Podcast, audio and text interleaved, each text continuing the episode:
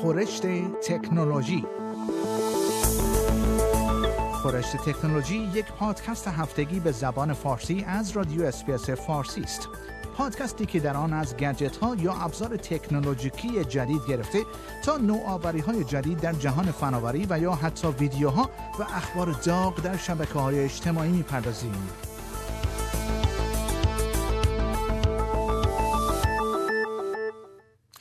نخستین خبر رو با خبر مربوط به اعمال تغییرات در بزرگترین شبکه اجتماعی جهان آغاز می‌کنیم. فیسبوک به تازگی خبر از اعمال تغییراتی عمده در روند مدیریت این شبکه پرطرفدار اجتماعی داده است که به موجب آن نحوه نمایش مطالبش یا آنگونه که از آن با عبارت نیوز فید نام برده می شود برای کاربران تغییر خواهد کرد. فیسبوک می‌گوید می‌خواهد در طبقه بندی مطالب با نوشته ها یا پست ها وزن بیشتری را به شبکه دوستان و خانواده کاربر بدهد بگونه که خبرهای کم اهمیت تبلیغات و مطالب تجاری کمتر از حالت فعلی در این شبکه اجتماعی به چشم بیاید. مارک زاکربرگ مدیرعامل فیسبوک اعلام کرده است که می‌خواهد شبکه فیسبوک در همان حال که مفرح است به حال مردم هم مفید باشد.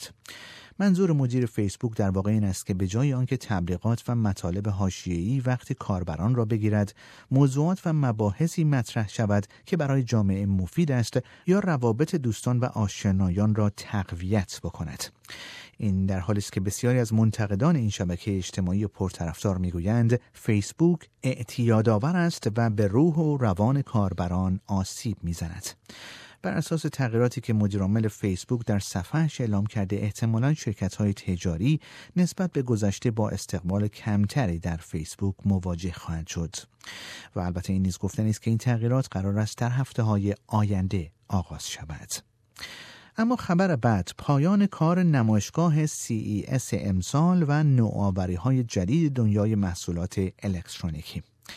نمایشگاه معروف CES یا Consumer Electronics Show به عنوان یک از نامدارترین گرد همایی های جهانی برای آنها که علاقمند فناوری های روز هستند از نهم تا دوازدهم ژانویه امسال در شهر لاس وگاس در ایالات متحده آمریکا برگزار شد. این نمایشگاه مانند سالهای پیش تازه ترین و البته در برخی موارد عجیب ترین دستاوردهای تکنولوژیکی و الکترونیکی جهان را در معرض دید بازدید کنندگان که از سرتاسر سر جهان به ایالات متحده آمریکا سفر کرده بودند گذاشت. این نمایشگاه علاوه بر نمایش نوآوری های خیره کننده تکنولوژیکی در واقع همانند دستور کاری برای سال جاری تولید کنندگان و افرادی عمل می کند که در این عرصه فعالیت می کنند و البته همانند سالهای گذشته نیز در بین نوآوری های ارائه شده تعدادی از آنها واقعا عجیب و جالب بودند به باور بسیاری از کارشناسان تمرکز اصلی و قابل رویت نمایشگاه امسال CES لوازم خانگی هوشمند بودند. به عنوان مثال یکی از این لوازم خانگی هوشمند و جالب ابزاری مانند یک کمد دارای دو طبقه بود که هدف از طراحی آن تا کردن لباس های شسته شده و احتمالا از بین بردن چین و چروک های لباس پس از شستشو بود. شرکت استارتاپ فولدی مایت خالق این ابزار جالب در نمایشگاه امسال نمونه ای از این ابزار را که قرار است از اوایل سال آینده به قیمت 980 دلار آمریکا به بازار عرضه شود به نمایش گذاشت.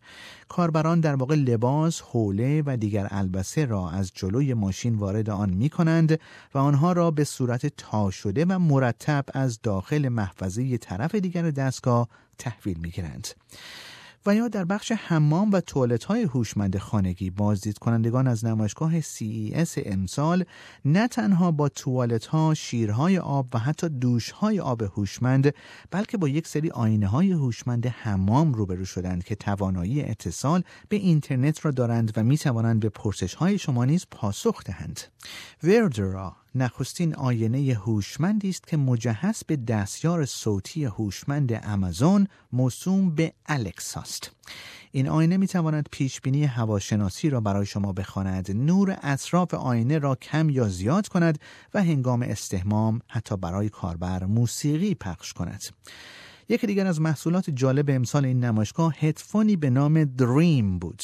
خالق این هدفون می‌گوید دریم کیفیت خواب شما را از طریق پخش کردن یک صدای ویژه آن هم زمانی که تشخیص می‌دهد شما در مرحله خواب عمیق قرار دارید ارتقا می‌دهد.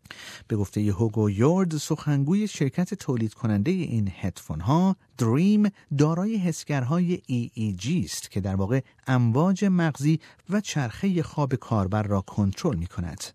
این هدفون ها به قیمت 499 دلار به فروش خواهد رسید. و خبر بعد درخواست سرمایه گذاران عمده اپل از این شرکت برای رسیدگی به معزل اعتیاد کودکان به محصولات این شرکت دو عدد از سرمایهگذاران اصلی شرکت اپل از این شرکت سازنده گوشی های تلفن هوشمند آیفون خواستند تا گامهایی در جهت مبارزه با معزل اعتیاد به تلفن های هوشمند در بین کودکان بردارد. سرمایهگذاران شرکت اپل به تأثیر گجت ها و شبکه های اجتماعی بین جوانان تاکید کردند. انتشار این خبر در حال صورت می گیرد که نتیجه یک سری پژوهش ها که در ماه نوامبر سال گذشته به چاپ رسیده حاکی از آن است که استفاده بیش از حد از تلفن های هوشمند و شبکه های اجتماعی ممکن است منجر به ظهور افسردگی در بین نوجوانان شود. در همین حال دو شرکت نامدار جانا پارتنرز LLC و California State Teachers Retirement System نیز با ارسال نامه سرگشاده به اپل از این شرکت خواستند تا گزینه ها و ابزاری را برای کمک به اعتیاد کودکان به ابزارهای این شرکت ارائه کند.